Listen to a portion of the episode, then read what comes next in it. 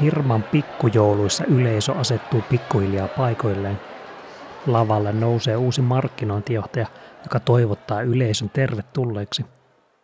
Assistentti häärää kulisseissa ja kohta isolla valkokankalla näkyy YouTubesta soitettava brändivideo. Se kuvattiin kesällä, mutta ei se katsomalla kulu. Our Story lukee YouTuben otsikossa. Näyttökertoja yhteensä 73. Tämä on Aalho Median markkinointiperuna. Minä olen Jukka Aalho. Tänään markkinointiperunassa lennetään dronella suomalaisen metsän yllä ja annetaan auringon pilkistää elovenahiuksien takaa. Aiheena korkeiden tuotantoarvojen videot ja oppaana Phoenix Visualin toimitusjohtaja Olli Luoma. Ah, tervetuloa. Kiitos, kiva olla mukana. Kuka on Olli Luoma ja miten päädyt mainosvideoiden pariin? On videotuotantoyhtiö Phoenix Visualin perustaja ja toimitusjohtaja, tämmöinen luova videotuottaja ja me tuodaan yritysten tarinoita esille videoiden muodossa, että ollaan semmoinen kasvuhakuinen pieni videotuotantoyhtiö ja semmoinen kunnianhimoinen porukka, että meillä on intohimo semmoisissa tarinallisissa ja tunteita herättävissä vaikuttavissa videoissa. Itse on lähtenyt tämmöiseen audiovisuaalisen kerrontaan ja mainosvideomaailmaan niin, niin aika luonnosta, että ihan pienestä asti kuvannut paljon videoita, tehnyt tuota veljen ja serkun kanssa kaikkia lyhyt elokuvia ja sketsejä ja extreme-videoita, tämmöinen aika ehkä, ehkä tuota yleinenkin keino päätyä tämmöiselle alalle. Mutta saa olla tietenkin kiitollinen, että, että siitä on, on tullut ammatti. Ähm, on aloittanut itse asiassa jo ihan VHS-videoiden aikana, että nähnyt myös tämä teknisen kehityksen sitten tässä videopuolella. Ja sitten pikkuhiljaa siitä tietenkin niin koulutuksen kautta siitä on tullut, tullut ihan ammatti. Maalataan tätä videomarkkinoinnin tilannetta. Eletään vuotta 2024 kännykällä kuvatut videot ovat in ja isolla kameralla kuvatut videot ovat so out, ainakin minun universumissani. Toinen ei maksa mitään ja toinen maksaa paljon. Toisen tekee sukulaispojan vasen käsi vitosella ja toinen eh, bränditoimisto vitosella ja neljällä nollalla. Ni, ni, kuvaile meille, kerro meille vähän sitä, että no miltä yrityksessä tuntuu, kun videotuotantoon panostetaan ja, ja se onnistuu. No ensinnäkin itse näkisin, että niin sanotusti näillä molemmilla tyyleillä on kyllä paikkansa edelleen. Että sekä semmoisella laadukkaalla panostetulla tuotannolla, ää, esimerkiksi brändivideoiden suhteen, että kevyemmästi tehyllä tämmöisellä lähinnä someen tarkoitetulla nopeasti kulutettavalla videomateriaalilla. Että vähän liian helposti tietenkin saatetaan ajatella, että se semmoinen somessa muutenkin aikaa viettävä sukulaispoika on sitten semmoinen niin videokerronnankin ammattilainen, että sitähän se ei aina ole. On paljon osaavaa porukkaa myös somepuolella ja erilaisia vaikut- vaikuttajia. Mutta kun kysyt tuosta niin tunnepuolesta, että miltä se, miltä se tuntuu ja miltä se, tai kun kysyit, että miltä yrityksessä tuntuu, kun videotuotantoon panostetaan, niin tosi hyvältä varmasti, tai ainakin pitäisi tuntua. Että se hyvin tuotettu video on samalla niin monta asiaa. Että se, on, se voi itsessään herättää tunteita ja samalla antaa infoa. Ää, sen tuotanto voi olla erittäin sujuva ja helppo sille, sille yritykselle, joka sitä tekee tai jolle se tehdään. Ja ehkä tärkeimpänä, niin, niin sillä voi saada juuri sitä vaikutusta, mitä sillä on lähdetty hakemaan. Eli ehkä yksi suurimpia eroja tuollaisessa niin sanotussa sukulaispojan tekemässä videossa ja laadukkaammassa tai isommassa tuotannossa on se isompi, isompien projektien suunnitelmallisuus. Et siinä kaivetaan tarkkaan pintaan se vaikutus, että mitä sillä halutaan saavuttaa, ja sitten vasta etsitään ne keinot siihen. Että näkisin, että ei lähdetä suorilta vaan tavoittelemaan jotain hauskaa tai viraalia, vaan ensin mietitään tavoitteet ja sitten vasta ne keinot. Jos vertaillaan enemmän vielä sitä niin tavalla, että mitkä ne hyvät ja huonot puolet on tämmöisessä user-generated contentissa ja, ja sitten korkealaatuisessa videotuotannossa, niin nousee esille ainakin semmoisia juttuja, että, että tämä korkealaatuisen videotuotannon niin se ammattimaisuus yleisesti, että se voi tuoda sitä ammattimaista ilmettä ja luotettavuutta, mikä voi olla tärkeää, jos halutaan myös katsojissa herättää sitä luottamusta ja arvostusta. Ja sitten semmoinen yleinen niin kuin, brändin esittely tai se, se hallinta, että voi hallita sitä viestiä. Ei sitä koskaan varmaan täysin voi hallita, mutta voi niin mahdollisimman pitkälle hallita sitä viestiä, mitä, miten haluaa näkyä markkinoilla ja, ja esitellä brändiä ja arvoja niin haluamallaan tavalla. Ja, ja tulee mieleen se UGC, minä hiukan parjasin sitä sanomalla sitä sukulaispoikavideoksi, mutta niin. tota, kyllähän sitä voisin kuvitella, että siellä UGC-puolella tai puhutaan vaikka YouTube-videosta, TikTok-videosta tai muista, niin kyllähän sielläkin on käytössä monia niitä samoja korkean videotuotannon elementtejä siitä, että rakennetaan se tarina, on huukit, on leikkaus, on tarinan kerronta, että se on vaan sen tiettyyn genreen sopivat, ei, ei, ei tarvitse tappouhkauksia minulle lähettää TikTokin kautta. tuo hyvä pointti tuo sun huomio siitä, että TikTok ja muuallekin tehdään paljon hyvin tuotettua videoita, se hyöty siellä onkin paljon se semmoinen niin tietty aitous ja raakuus siinä, että se, se voi oikeasti antaa semmoista tiettyä syvempää niin samaistumista ja, ja voi resonoida siinä yleisössä niin vahvemmin kuin sitten tämmöinen vähän niin, niin sanotusti jopa ylituotettu. Että tuo ehdottomasti pitää huomioida myös tuo just, että minne sitä videoa tehdään, että, että mekään ei kuvitella, että TikTokissa toimisi samanlainen videokerronta kuin sitten jossain muussa brändivideomaailmassa. Että se, se aitous ja tietty reaaliaikaisempi tuotanto on varmastikin niin ne hyvät puolet sitten, sitten tuolla. Ja sitten haasteena se tietynlainen hallinnan puute voi olla siinä. No Phoenix Visualilla on kuitenkin pitkä historia video- ja markkinoinnin suhteesta. Niin, niin miten videon rooli on muuttunut markkinoinnissa, sanotaanko viimeisen kymmenen vuoden aikana? No videon rooli on edelleen kasvanut ja en muista tarkkoja prosentteja, mutta edelleen taitaa noin 80-90 prosenttia ylipäänsä nettiliikenteestä olla videon muodossa. Että ehkä itse näkisin, että suurin muutos on ollut se, että videon muodot ja jakelukanavat on monipuolistuneet. Ja semmoisesta tietystä päälle liimatusta vähän niin kuin markkinointihötöstäkin on päästy semmoiseen aidompaan ja tarinallisempaan ja osittain myös vastuullisempaan viestintään. Ähm, ei myöskään enää panosteta kaikkea semmoiseen yhteen isoon brändivideoon, mikä ennen saattoi olla tapana – ähm, vaan enemmän tehdä niin monipuolisia laajoja kokonaisuuksia. Että voi olla joku pitempi versio ja sitten siitä saman, samassa paketissa tehdään niin monenlaista lyhyttä sisältöä, joita hyödynnetään eri kanavissa. Ja kampanjat on ylipäänsä kokonaisvaltaisempia, koska on just niin paljon niitä kanaviakin sitten, missä sitä viestiä voi jakaa. Mm, ja muistan urani alkutaipaleelta oli se suuri Shangri-La, oli se, että kun tehtiin brändivideo, se oli tulossa ainakin yrityksen 50-vuotis juhlaillalliselle, jossa se soitettiin ja, ja, ja, se oli nimenomaan se yksi ja sitten se laitettiin YouTubeen, ajateltiin, että no sehän nyt lähtee viraaliksi, koska me ollaan niin hienoja. Siitä ollaan hiukan, hiukan eteenpäin ja jossakin vaiheessa on Facebook, Mark Zuckerberg ja muut aina puolivuosittain sanoo, että nyt alkaa videon aikakausi ja, ja oletettavasti se videon aikakausi on nyt täällä ja me elämme sitä nyt. No, no sitten yritys miettii siellä kansainvälistä, vaikka startup tai muu kasvuyritys miettii, että no video kuulostaa hiukan äh, tota, työläältä, ehkä hankalalta ja kuitenkin Mark Zuckerberg sanoi, että tee sitä. niin, niin minkälaisia mahdollisuuksia tämmöisellä yrityksellä on, että hankitaan omasta porukasta joku, joka tekee niitä videoita, käännetään mainostoimiston pari, joka hommaa videotoimistoon, vaikka käännetään suoraan videotoimiston pariin, niin, niin minkälaisia tällaisia tapoja on niin kuin päästä sinne videon ääreen?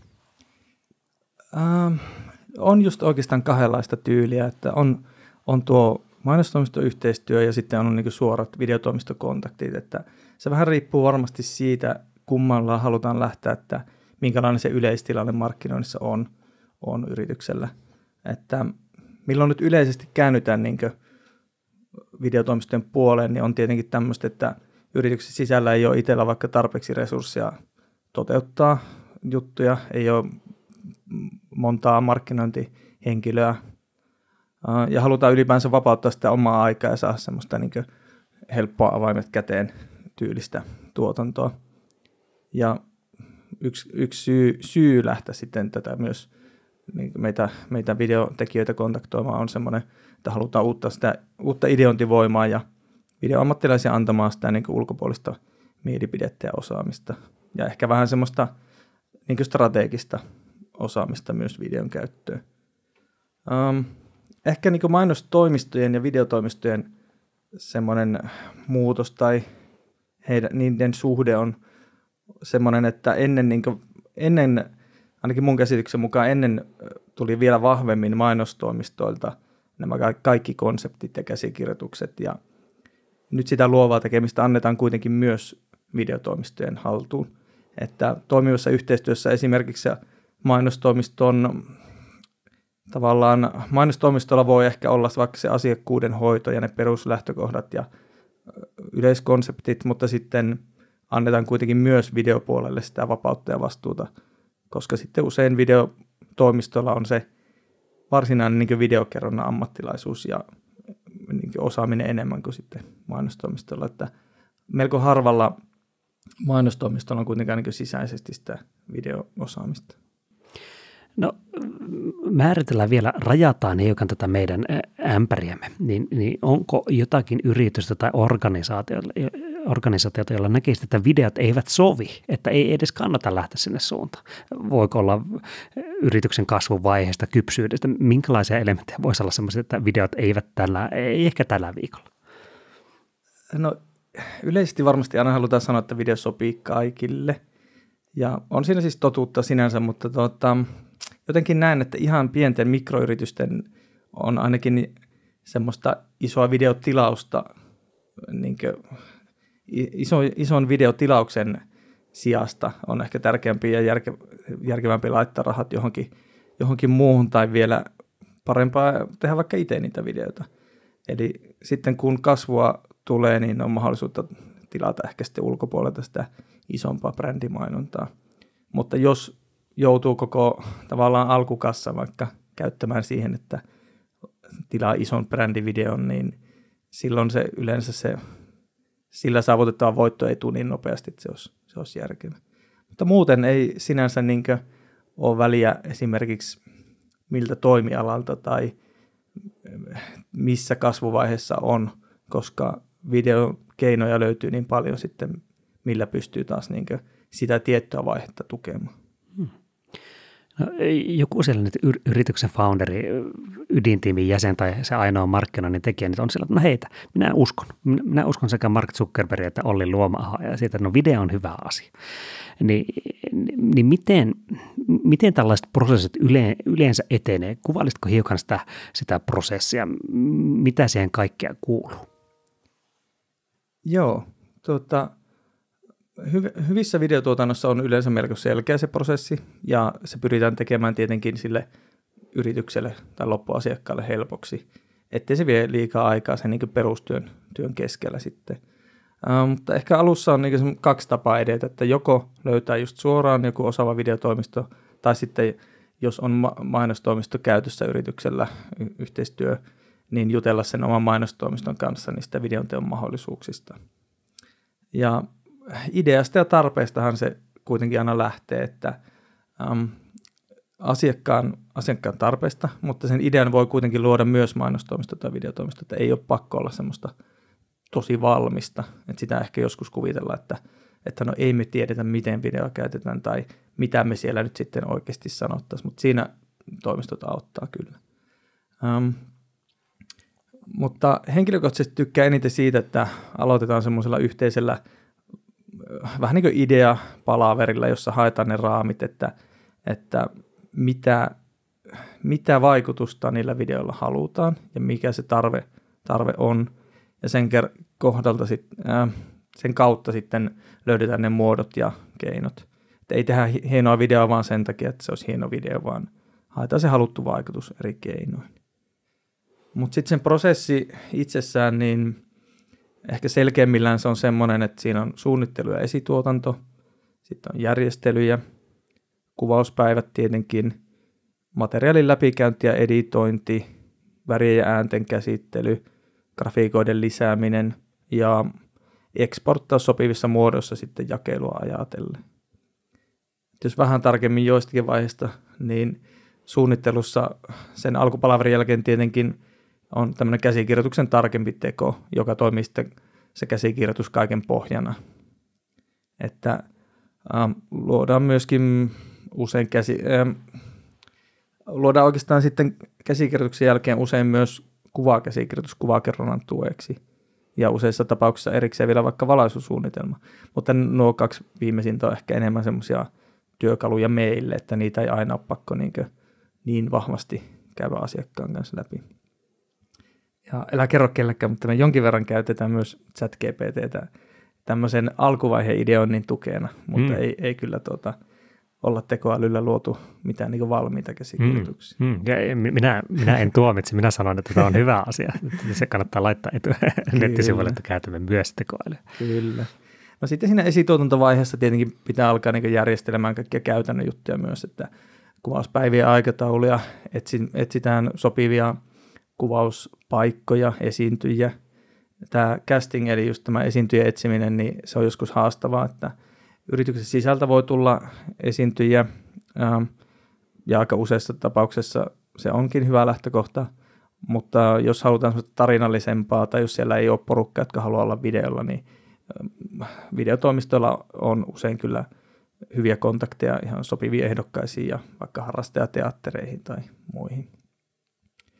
Ja ihan projektin alussa on hyvä tehdä myös tuommoista, niin tai hyvä sopia vastuunjaot, että mitä yritys hoitaa itseä, mitä sitten vaikka videotoimisto hoitaa.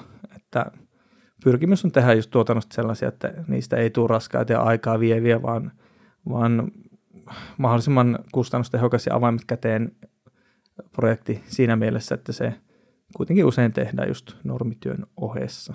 Hmm. No tämmöinen nopea kysymys väliin. Hmm. Kokemuksesi perusteella, niin onko sitä hyötyä haittaa vaikka kaikkea noita, jos yrityksen edustaja on siellä kuvauksessa paikan päällä ihan mukana siellä? No ei missään nimessä haittaa, että ainakaan me, meidän tuotannoissa niin se on itse asiassa jopa hyvä juttu ja mukava juttu, että sinne tulee joko asiakkaan tavallaan yrityksen edustajaa tai mainostoimiston edustajaa, koska – sehän on ihan monesti niin kuin mukava päivä, saa vähän erilaisen työpäivän, pääsee seuraamaan sitä toimintaa. Ja sen lisäksi, jos siinä tuleekin jotain vaikka tiettyjä muutoksia tai muuta, niin se on helppo keskustella ja sopia sitten siinä paikan päällä, että tehdäänkö, voidaanko sittenkin tehdä tällainen ratkaisu. Että se nopeuttaa ehkä sitä ja saattaa jättää sieltä niin ylimääräisiä säätöjä tavallaan pois.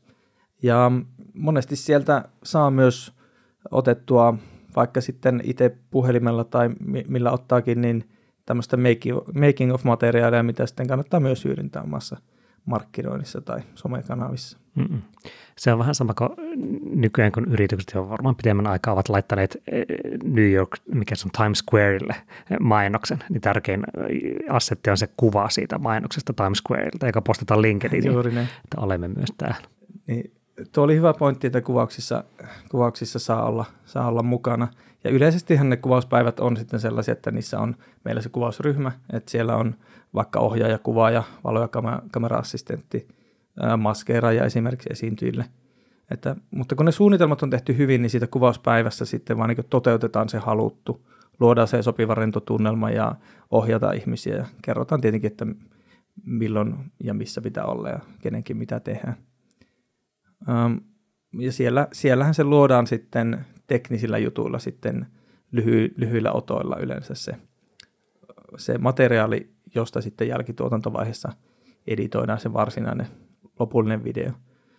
Um, lyhyesti, editoon, lyhyesti jälkituotanto pitää sisällään sitten tietenkin nämä editoinnin oikean rytmi ja siellä löydetään se lopullinen tunnelma videoon, että – prosessissa kannattaa yleensä olla, olla sellainen vaihe, että äm, videotoimisto tekee jonkinlaisen raakaversion, jota sitten pääsee kommentoimaan asiakas, että ollaanko oikeassa suunnassa ja sen jälkeen tarvittavat muutokset ja viimeistelyt huolella. Eli siinä on yllättävän paljon äm, osa-alueita tuossa jälkituotannossakin, koska se materiaali pitää käydä läpi, leikata oikeaan rytmiin ja lisätä tietenkin äm, tunnelmaan sopivat musiikit, tehdä äänien ja värien käsittely ja eksporttaus oikeassa muodossa. Eli se usein nykyisin vaaka, pysty ja tai neliö, minkälaiseen muotoon sitä sieltä ulos otetaan. Hmm. No tähän raakaversion katselmukseenhan joskus, jos, kun tulee se ensimmäinen versio ja se näyttää hiukan valilta ja harmaalta ja sen sanotaan, että no värimäärittelyt tehdään myöhemmin, niin sitten sitä katsoo, että no, tämä on vähän harmaa ja valju. Niin, niin kertoisitko vähän, että no miksi se on se tietty vaihe siinä, missä ei ole vielä tehty sitä värimäärittelyä? Joo, no siis se on aika pieni tekninen juttu tietyllä tavalla, mutta se johtuu semmoista te- väriprofiilista kamerassa, että millä, millä saadaan kuitenkin tar- eniten sitä väriinformaatiota talteen. Eli se kuvataan tarkoituksella vähän niin kuin harmaan näköisenä, mikä on vähän yllättävää, jos siitä ei, ei tiedä etukäteen. Mutta sitten se, se auttaa siihen, että siitä saadaan kaivettua kaikista laajin väriinformaatio esille siellä editointiohjelmassa. Ja me pyritään kyllä siihen itse, että me ei toimiteta sitä ihan harmatta versiota, me heitetään vähintään semmoinen perusväri siihen päälle, että se on sitten kuitenkin miellyttävä katsoa ja siitä erottaa paremmin tuota, toiminnot, vaikka se ei olisikaan sitten se lopullinen värimäärittely siinä videolla. Eli siinä vaiheessa ei vielä tarvitse repiä hiuksiaan päästä, että tällainen tästä tuli vaan, että parempaa, tai siis että viimeistelyversio on vielä tulossa. Just näin. Kyllä me tuota, tietenkin se on osittain viestinnällinen asia, että mielellä aina kerrotaan, että mitkä asiat siinä on vielä kesken, että ei tota, tulisi näitä turhiakaan huolia sitten. Hmm. No, mutta tämä kuulostaa siltä, että no, tässähän on työtä tehtävänä, että saadaan se video tehty. E, niin, niin hahmotellaan hiukan niitä budjetteja, että no minkälaisia produktia, että minkälaisella budjetilla saa tehty. Niin, niin puhutaanko, minä nyt oletan, että no alle tonnilla ei kauhean pitkälle päästä. Mihin pääsee kymppitonnilla tai 50 tonnilla, minkälaista budjetista suunnilleen puhutaan? Joo, tuo on hyvä kysymys, koska se ja, ja siihen ei ole aina semmoista yksilitteistä vastausta, koska sitä työtä on, on tosiaan paljon, ää, koska laatu syntyy kuitenkin yksityiskohdista ja eri osa-alueilla tarvitaan sitten erilaisia osaajia. Että jos yhden esimerkin, niin esimerkiksi se videon tunnelmahan luodaan pitkälle valaistuksella. Tai tietenkin kaikki osien yhteissummana, mutta tunnelmallinen valaistus on yksi hyvä esimerkki, niin se vaatii sen osaavan tekijän tai tekijät, jotka suunnittelevat sen valaistuksen. Se vaatii monipuolista sopivaa valokalustoa – vaatii ne tyypit, jotka osaa käyttää niitä valolaitteita sitten luomaan se kokonaisuus. Ja me esimerkiksi käydään jopa niin etukäteen kuvauspaikoilla ja seurataan applikaation avulla vaikka, että missä aurinko liikkuu mihinkin aikaan päivästä ja otetaan tosi pienet yksityiskohdat huomioon. Ja tämä on tietenkin vain yksi osa tämä valaistus. Niin nämä budjettikysymykset on silleen haastavia, että kun kokonaisuus riippuu niin paljon sitten siitä halutusta vaikutuksesta ja projektien jatkuvuudesta ja koko luokasta – mutta olit oikeassa, että kyllä niin yleensä tuhansista eurosta puhutaan, tai joskus tietenkin kymmenistäkin tuhansista. Ähm, Mutta se, se on hyvä käydä se keskustelu siinä melko alkuvaiheessa, että, että minkälaisia budjettiraameja myös sillä potentiaalisella asiakkaalla on, että kyllä jollakin kahdella viiva kolmellakin tuhannella voi saada jonkun ihan hyvän ja toimivan videon, mutta sillä ei kannata vaan sitten odottaa semmoista super isoa brändivideokokonaisuutta, että se suhteutetaan siihen, siihen että mitä haetaan. Ja näitä, näitä tuota, ei kannata sinänsä säikähtää mielestäni näitä lukuja, vaikka pienille yrityksillähän ne totta kai ja kaikille on niin isoja summia, mutta se markkinointihan tässäkin pitäisi nähdä entistä enemmän sijoituksena ja semmoisena, mikä maksaa itsensä taka, takaisin. Että myös mitattavuus on parantunut huomattavasti, että enää ei seurata vaan niitä katsojalukuja, vaan muutakin, muutakin voi seurata, että vaikka rekryn tueksi tehdyssä videossa niin saatujen hakemusten määrää ja laatua ja monenlaista muutakin. No entä sitten sellainen yritys, jolla resursseja vielä tässä vaiheessa on hiukan vähemmän ja, ja jostakin pitäisi hiukan ehkä ottaa pois, mutta jotakin kannattaisi, johonkin kannattaisi panosta. Niin, niin tuleeko sulla mieleen jotakin semmoisia elementtejä, että, joita ilman hyvää videota on hankala tehdä? Puhuttiin valaistuksesta, valaistuksesta valosta, e, castingista, talentista tai vaikka lokaatiosta.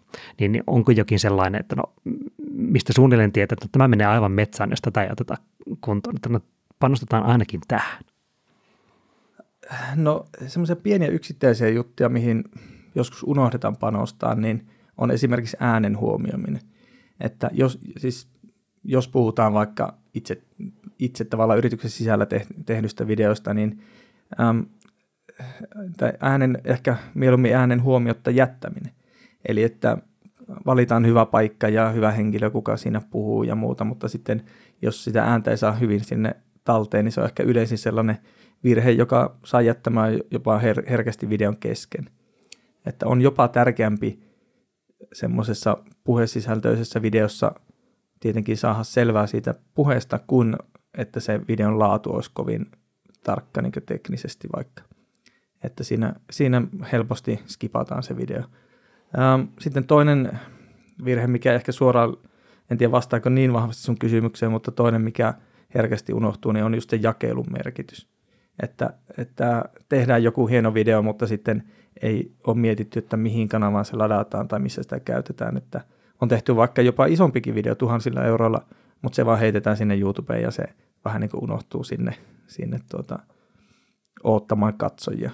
Mutta ehkä niin kuin jos budjettia ei ole ja halutaan tehdä paljon itse, niin tärkeää on huomioida ne ihan perusasiat, että sopiva hiljainen paikka, missä äänitetään tai missä joku puhuu, valoa on tarpeeksi, että henkilöt näkyy, esiintyjä on halunnut itse tulla mukaan eikä pakotettu siihen, sitäkin sattuu. Ja, mutta tärkein on varmasti silti tässäkin se idea ja itse sisältö, että ei, ei tarvitse sinänsä keksiä pyörää uudelleen, vaan voi löytää sille omalle yritykselle sopivan tyylin. Ei ole pakko olla heti ehkä rahaa käytössä, mutta sitten pitää olla sitä aikaa. Eli aikaa etsiä, että mikä se olisi se oma juttu, millainen sisältö toimii eri kanavissa ja miten voisi ehkä kehittää jotain, mikä erottuu muista oma-alan toimijoista. Hmm. Ja, ja pakko ottaa tuohon ikään kuin sen jakelubudjettiin ja, ja hmm. sen, niin itse olen joskus ajatellut näin, että no vähintään olisi hyvä budjetoida 50-50 että mm. puolet siihen tuotantoon ja puolet sen sen jakeluun. Ja, ja mieluummin, mieluummin vielä näin, että se olisi 20-80, vanha kun on 20-80, 20 prosenttia siihen videotuotantoon ja 80 prosenttia sen jakeluun. Kyllä. Niin sitten ainakin niistetään siitä kaikki, kaikki mitä saadaan pois. Ja, sehän tietenkin helpottaa siinä vaiheessa, kun on, on niitä erityyppisiä formaatteja, mitä voi käyttää eri paikoissa, että voidaan sitten niistä Instagram Reelsissa, voidaan niistä YouTubessa voidaan messuilla tai, tai vaikka tuota sillä juhlaillallisella. Kyllä, kyllä. Tuo on ihan hyvä pointti. Ja, ja se myös, että, että kun joskus mietitään, että no miten meillä on varaa tehdä vaikka sitten ä, paljon materiaalia koko vuoden käyttöön tai muuta, niin sekin pystytään ottaa suunnittelussa huomioon, että kun etukäteen tiedetään se, että tehdään vaikka yksi pitkä versio ja siitä muutamia lyhyitä ja niistä vaikka vielä muutamia mikro, mikropituisia videoita, joita sitten hyödyntää eri kanavissa – niin silloinhan se pystyy toteuttamaan todennäköisesti vielä kustannustehokkaammin kuin vaikka samalle kuvauspäivälle voidaan kuvata, mm, on ne sitten vaikka jotain lyhyitä ohjevideoita tai mitä, mitä halutaankin tuottaa, niin kun ne on hyvin suunniteltu ja mietitty myös vähän sitä jakelua etukäteen, niin sitten, sitten saadaan niin kerralla vaikka jo useamman kuukaudenkin sisältöjä luotua. No siellä nyt äh, raavi, minä kuulen, kun ihmiset raapivat itseään. Heillä on filmikutin. He, he ovat päättäneet, että no niin, tämä kuulostaa hyvältä, minä haluan tehdä tätä. Niin, niin olisiko jotakin, mitä äh, filmikutinasta kärsivät tai nauttivat ihmiset voisivat tehdä jo tänään, jotta mentäisin kohti äh, niitä tota, toimivia, mukavia videoita? Jaa, tota, ainakin yritysten kannattaa niin yleisesti omaa markkinointia miettiessä niin muistaa, muistaa video ja ottaa se heti mahdollisimman aikaisin huomioon. Että koska usein se vanha ajatus on se, että se tarkoittaa vaan just sitä niin brändimäistä isoa mainos- ja promomainontaa. Mutta kun video on paljon monipuolisempi tavallaan keino sekä sisäiseen että ulkoiseen viestintään, ihan läpi vuoden erilaisissa tarkoituksissa. Voidaan markkinoida, voidaan viihdyttää, opettaa, rekrytoida videon avulla tai luoda hyvää yritysmielikuvaa ja tuoda ylipäänsä niin vaikka niitä yrityksen ihmisiä esille, ähm, jotta potentiaalisilla asiakkailla ja työntekijöillä olisi huomattavasti pienempi kynnys sitten lähestyä sitä yritystä. Eli ehkä, ehkä se, että ylipäänsä muistetaan se video ja sitten mikä on huom- hyvä huomioitava asia, niin on se suunnitelmallisuus siihen ajankäyttöön, että aika usein se tarve vähän niin kuin yhtäkkiä tulee, että nyt meillä pitäisi olla jo tämä video, että kannattaa ihan rohkeasti ottaa just videotoimistoihin, mainostoimistoihin, eri tekijöihin yhteyttä niin mahdollisimman aikaisessa vaiheessa, koska ei, ei se yleensä se ensimmäinen jutteluvideo siitä on mihinkään, vaan aidosti siinä halutaan kartoittaa niitä mahdollisuuksia ja, ja kehittää yhdessäkin niitä ideoita, että missä teillä voisi toimia video, niin kuin minkälaisessa muodossa ja minkälaisessa käytössä teillä voisi toimia video. Ja sitten ne ehkä toteutetaan, kun on se sopiva ajankohta, mutta ei tule se kiire. Hmm. Ja ehkä, ehkä tuolla kun sanoit tämmöistä ensi-ilta- ja filmikutinasta, niin, niin pienenä yksityiskohtana me itsekin niin monesti halutaan, että, että ne kaikki osallist, videon teko-osallistuneet pääsee sitten nauttimaan siitä valmista tuotoksesta, niin vaikka se pituus olisi vaikka 2-3 minuuttia tai mitä onkaan, niin järjestetään välillä semmoinen niin ihan ensi-ilta, mihin pääsee sitten kaikki, ketkä siinä on esiintynyt tai ketkä on lainattu kuvauspaikkaa tai ketkä on ollut käsikirjoittamassa tai muuta, niin se on jotenkin semmoinen, se jättää semmoinen kivan kokemuksen ja antaa hyvän päätöksen sille projektille, että semmoista kanssa suosittelen. Jos joku ensi askeleena haluaisi vaikka Olli Luomahan yhteyden, niin mistä, mihin kannattaisi lähteä huhuilemaan? No ehkä helpoin tapa, missä ja luontevin tapa mulle kontaktoitua on tuo LinkedIn nykyisin. Sieltä löytää ihan nimellä Olli Luomaho, että ei tai muita samanimisiä olla edes olemassa. Ja erittäin mielellään kyllä verkostoidun. Mutta sitten totta kai meillä on sitten ihan yrityksen kaikki somekanavat käytössä ja perinteiset sähköposti ja puhelin, että aika tämmöisenä monikanavaisena. Ja eniten meidän omia tuoreita videoita löytyy sitten nettisivujen lisäksi myös niin YouTubesta, Phoenix Visual. Mutta mikä kanava tahansa käy oikeastaan ja mielellään verkostoudun ihan, vaikka ei olisi ostohousut jalassa, vaan ihan vaan niin keskustelemaan videoasioista tai muusta maailmanmenosta. No niin, tsekkaa siis housujesi väriä, ostohousuus ja, ja tuota, ei muuta kuin ensi jakson. Kiitos Olli. Kiitos oikein paljon. Firman pikkujouluissa Silli on kihahtunut osalla nenää onteloon. Esihenkilöistä osa on jo siirtynyt turvaetäisyyden päähän. Kotiin. Paaritiskin nojaa firmassa 20 vuotta töissä ollut Martti. Hän katselee ympärilleen. Silmäkulma kostuu. Aika velikultia. Melkoinen tarina on meilläkin. Hyvin ne oli saanut sen videon taltioitua. Ylpeäkseen tämä tekee. Tämä on Aalho Median markkinointiperuna. Markkinointia maailman valloittajille. Minä olen Jukka Aalho. Jos tykkäsit jaksosta, niin käy antamassa arvioita ja jaa jakso kaverille.